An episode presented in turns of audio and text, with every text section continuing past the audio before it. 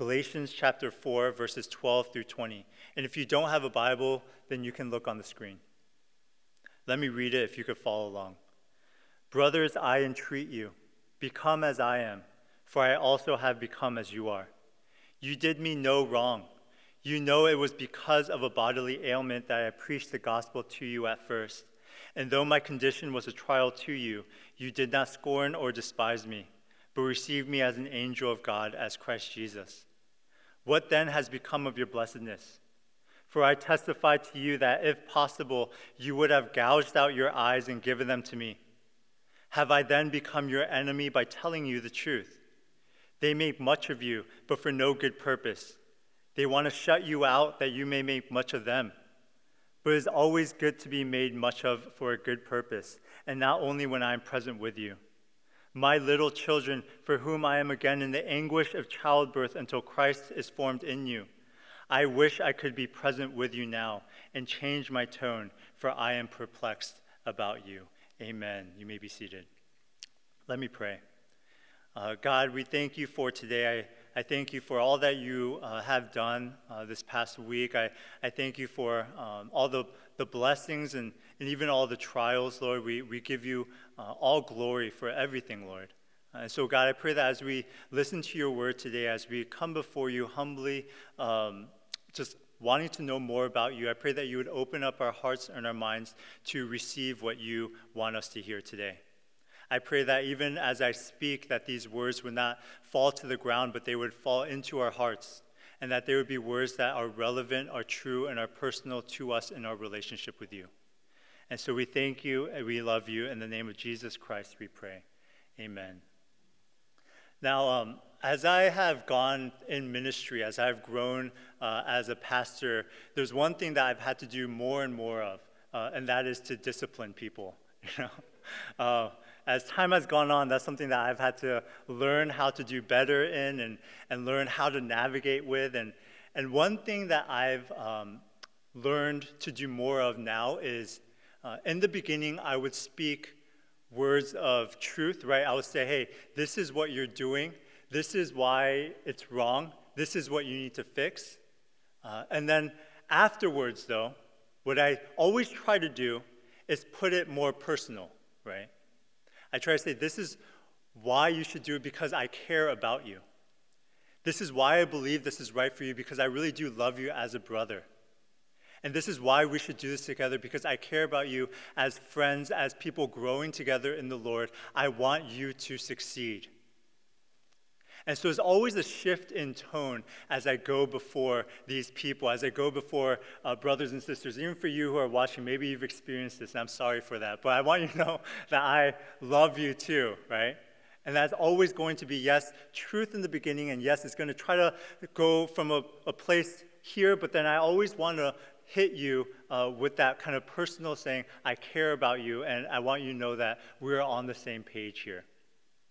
Now, the reason I'm bringing this up is because for this entire book of Galatians, as we've been going week by week by week, what we've realized is that Paul has been especially harsh to the Galatian people. When you look at any other letter you see, Paul always starts out with paragraph after paragraph, sentence after sentence, talking about thanksgiving and, and giving personal touches and, and saying all these different things. And yet, for this book in particular, he doesn't do any of that. He says, My name is Paul. I'm apostle of Christ Jesus. Here is what you are doing, and here's what's wrong. And so, for cha- chapter after chapter, we've seen this. No personal touches, no personal experiences, just this is wrong, this is what you need to fix. He talks about theology, he does scholarship, he defends the case, he does all these different things. And now, all of a sudden, we come into this passage, and for the very first time, he changes his tone. And for the very first time, he gives his own personal story. For here, he doesn't, he doesn't make any theological points. He doesn't try to defend his faith by bringing in Old Testament scripture. He simply does two things. He talks about himself, and second, he talks about the church. Now, the reason why, and I just want to refresh you guys, of why he is so frustrated, why he is so worried, is because these people in this church, you see, they loved him and they cared about him and they believed all that he said. And yet, as false teachers started to enter into the church, they would begin to get swayed. And you see, these false teachers, they would proclaim a certain gospel, a false gospel, saying, yes, you needed to believe in Jesus Christ, but you also needed to have good works. And these people would begin to believe that. And so, Paul, again and again, he keeps saying the same thing. He says, no, no, the true scripture, the true gospel is this salvation is by faith in Jesus Christ alone. And so, for here, as he has gone from theological point after doctrine, after Old Testament scripture, he comes to this place. And he just simply comes from a very personal, very caring tone. He uses a word that he doesn't use anywhere else in the epistles. He says, My little children. He says, I'm not coming to you from this pulpit standpoint. I'm not coming to you as a scholar. I'm not coming to you as a lawyer. I'm coming to you as just this man who loves his church. And so that's all we're going to do. What we're going to look at is first, what does Paul say about himself? Second, what does Paul say about the church? And third, how do we live this out? Okay? First is what does Paul say about himself? Verse 12 says this Brothers, I entreat you, become as I am, for I also have become as you are. See, Paul, he said similar things like this before in, in his other letters. He said, Follow me as I follow Christ. And when we first hear that, we think, okay, uh, I think he's saying, like, follow me as a role model, follow my behavior, follow my actions. Uh, but Paul, here, he's actually talking about following the freedom that he has. He's saying, Become like me because I am free, and I know that for you, you are still chained to the law. He knows intimately what the church is struggling with. You see, he speaks so passionately, not because he's detached from all that's happened. He knows intimately what's happening. He's so passionate because he went through it himself. In the book of Philippians, Paul says, Look, I had confidence back in my works. I had confidence in my righteousness. You want to talk about Pharisees? I was the Pharisee of Pharisees. You want to talk about lineage? I was from the tribe of Benjamin. You want to talk about everything else being the top of the top? I was the Hebrew of Hebrews.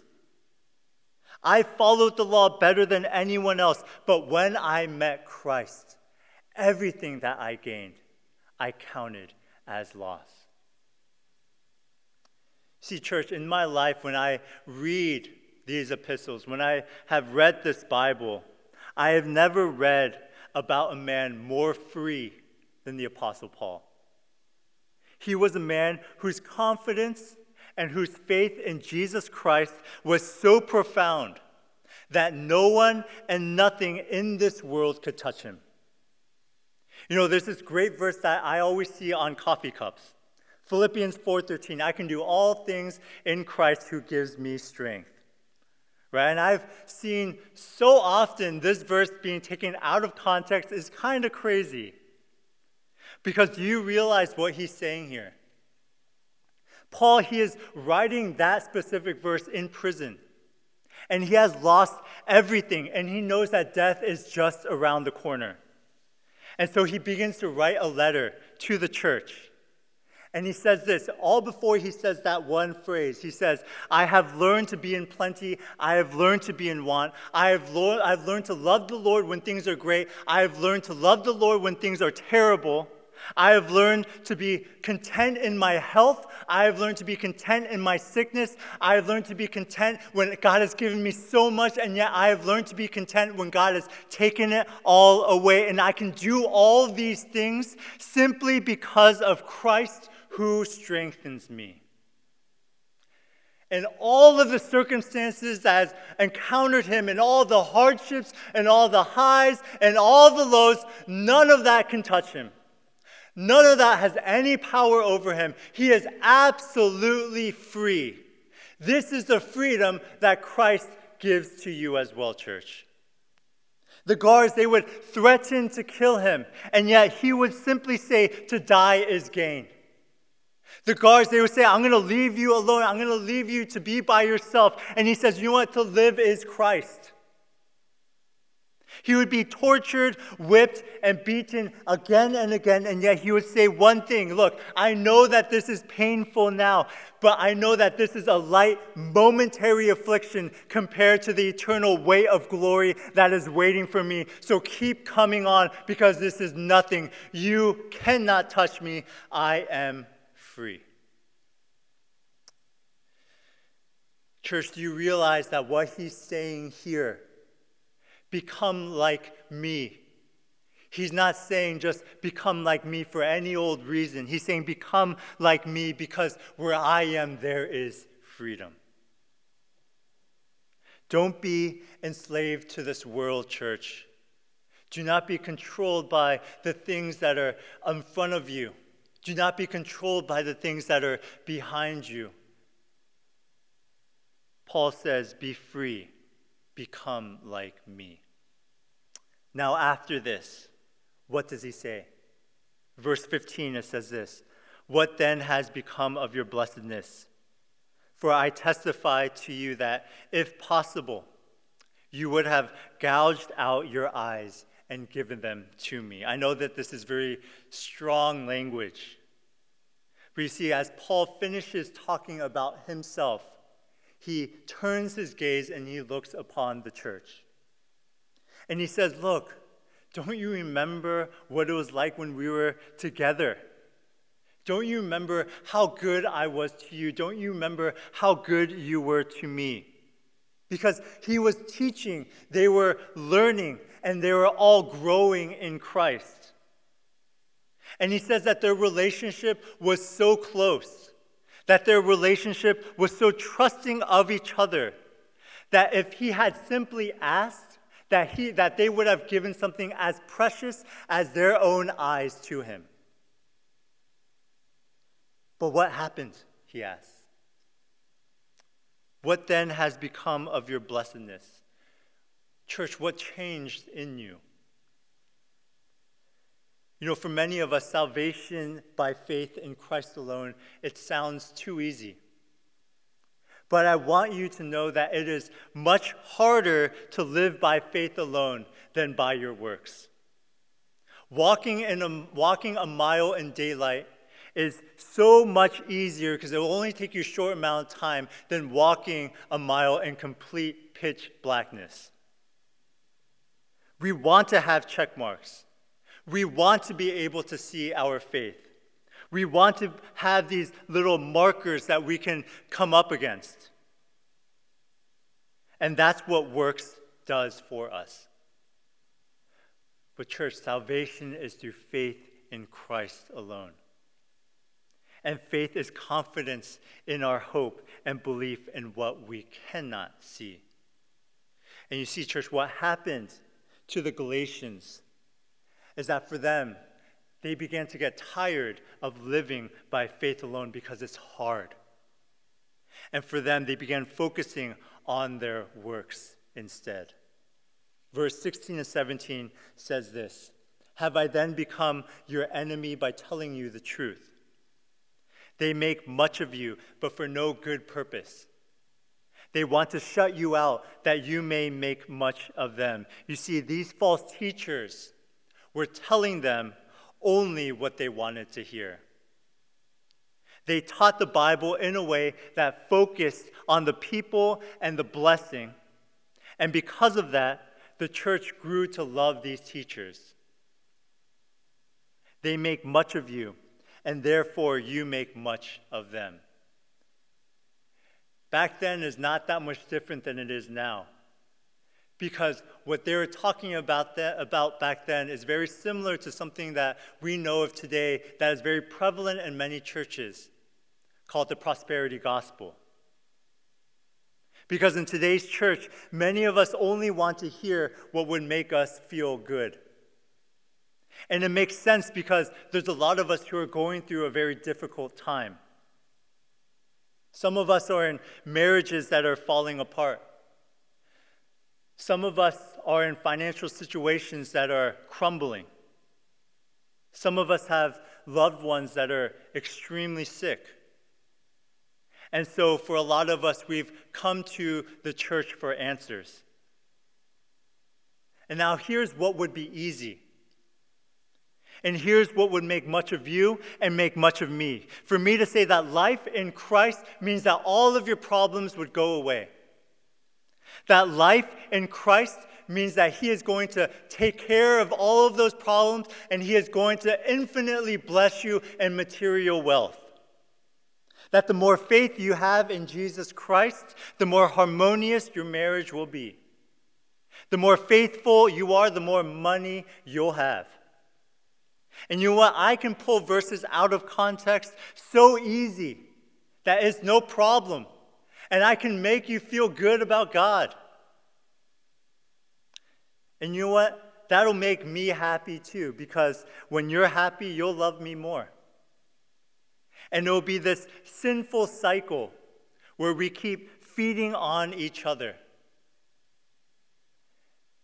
And I know that sounds strange in a way, but this was exactly what was happening back then. They make much of you, and you make much of them.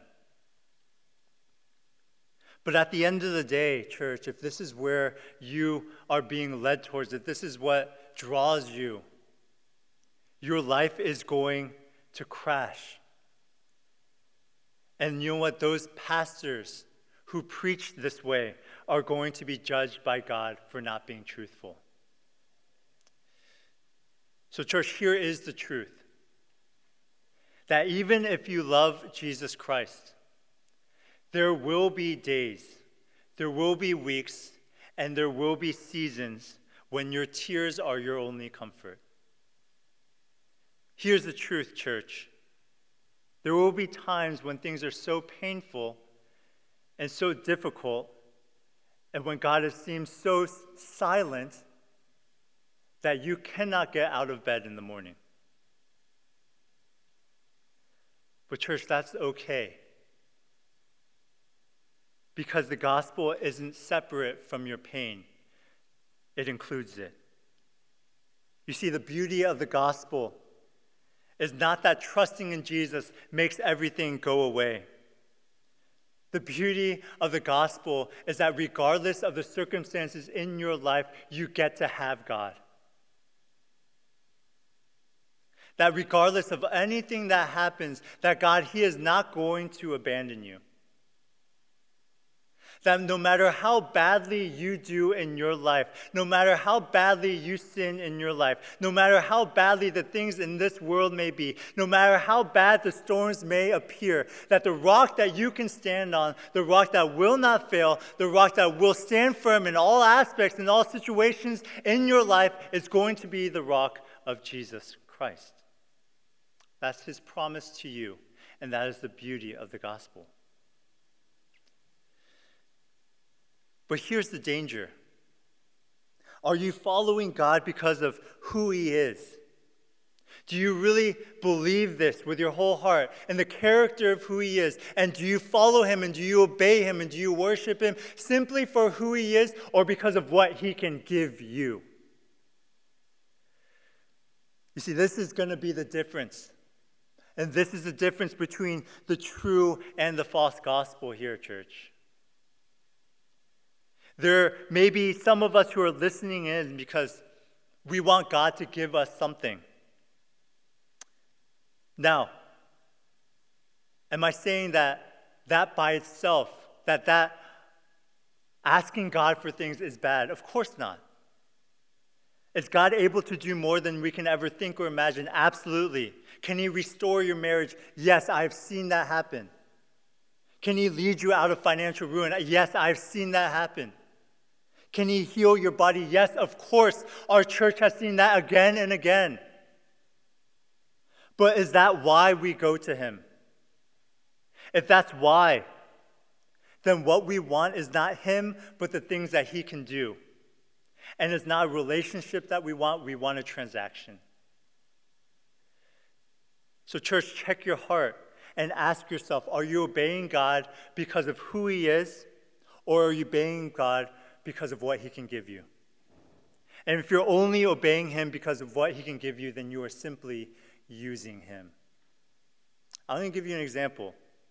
Let's say that you uh, fell in love with someone. And let's imagine at the same time that you have a lot of money. Now, you guys are happy and, and in love, and everything's good.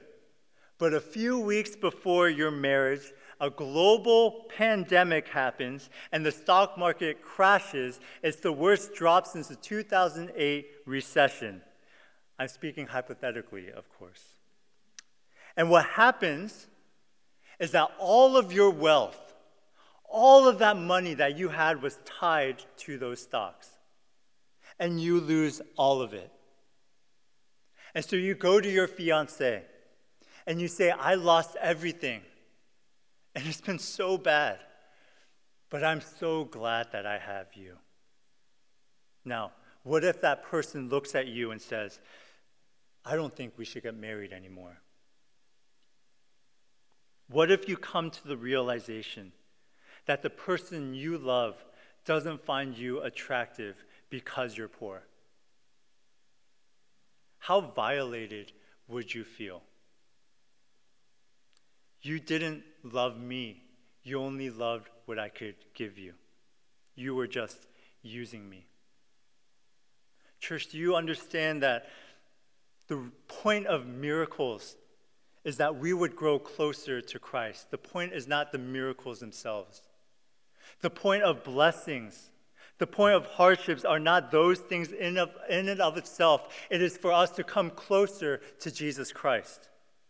And when we lose that end goal, and when we focus simply on just the blessings, then we're just using God for what He can give us.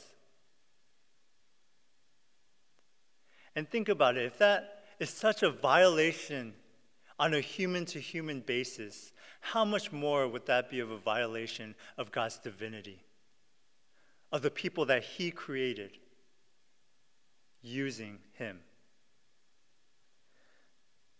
Now, what does it mean to be part of a church that's walking in the right path? Church is exactly this it means being a part of a church that is leading you towards Jesus, not towards the things that He can give you. Paul says here in this passage that he is in anguish. Why? Because he's waiting and he's hoping that Christ would be formed within you. His one desire, his one hope is that they, the church, would grow closer to Jesus Christ, that they would follow after Jesus Christ, that they would grow to be more like Jesus Christ.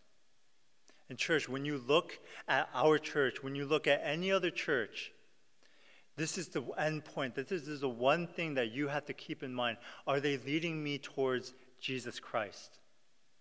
And this is the one point that Paul is saying to the church in Galatia as well. It doesn't, it doesn't matter what we talk about here because the Word of God is always going to lead in that path. It's going to expose truth after truth in our life, and it's going to expose sin after sin for us. Many times you're going to see people try to skip over scripture again and again. But what we know is that in the Bible, it talks about marriage, it talks about family, it talks about word, it talks about work. And the word of God is always going to cut into our life, not to harm us, but to help us to grow. Because, yes, the Word of God, it, explo- it, exposes the ugliness of our sin, but right after that, keep in mind that the grace, mercy, and forgiveness of Jesus Christ is right after. And so that's all that Paul has said. And now the question becomes how do we live this out? How do we live out this right path? How do we live out the true gospel? Church, the one thing is this focus on Jesus Christ as your end goal. And what I mean by that is that we can get so focused on the small details that we forget what we're doing and why we're doing it. Look, Shining Star is a church that is passionate about foreign missions. Have you ever asked why that is? It's not because we can make orphanages, even though that's a good thing. It's not because we can create schools, even though that's a good thing. It's not so that we can provide for others, even though that's a good thing. You see, the end goal of foreign missions, of why we spend so much of our time, energy, and resources into that, is so that we can proclaim the good news of Jesus Christ to the ends of the earth. That's why. It's so that we can save the lost. That's why. Focus on Jesus Christ as your end goal. Always keep that in mind. Even these teams that we're creating here, those three teams that we talked about in the beginning, they're only, look, those aren't meant to do anything more than just to create spaces where Jesus can be greater in our lives and in the lives of other people. Why do we pray? Why do we care? Why do we connect? If you lose focus on the long term, then you lose focus on what's most important. Focus on Jesus Christ as your end goal. And, church, uh, at this time here, I know that's difficult. And I know that for a lot of us, we are just going through a lot of things. It's confusing, it's frustrating, it's a lot of us have lost our jobs. A lot of us have struggled to make ends meet. A lot of us are struggling in our families. And I know that this disease is scary. And I know that we're walking in unprecedented times. But do you realize that the word corona actually means crown? And do you realize that even before this disease happened, that even before this pandemic entered our lives, that a long time ago, that the king, the king that we worship, you see, he had this corona crown of thorns placed upon his head. And that three days after that, you see, that this corona crown, it became the resurrected king. You see, he is the one who has saved us. Church, for us, we know who the true king is. And we know that even with these things that are happening, we know that with all the things that are going on, with all the uncertainty and all the desperation, all these different things, man, we are so thankful that God is still the king over all of those things, that He is still in control. And that I am so privileged and I'm so honored that God would call us to be the church in this time. How thankful can we possibly be? Because when things are good, everything looks the same. But it's when things are bad, it's when things are hard, that we can show that we are the salt and the light of this world. That God has called Shining Star to be different. That God has called us to build this church, and that the gates of hell will not prevail. And that Shining Star and this generation and these people can be different. And we're called to be different now, church. Because we believe in a God who is in control of all of these things. We believe in a God that, not, that has not ignored us, but He has simply allowed this disease to happen for a reason. We may not know why. We may not know why right now, church. But we know that all things God is in control, that all things God is more powerful than, and that even for this, He is able to use for our good and for His glory. And so have faith Stand firm. And know that even in this moment, man, it is a privilege, it is an honor to be used. That shining star is in such a crucial spot right now. And so move forward, let's go together, and let's go hard. Amen. Amen. Let's pray.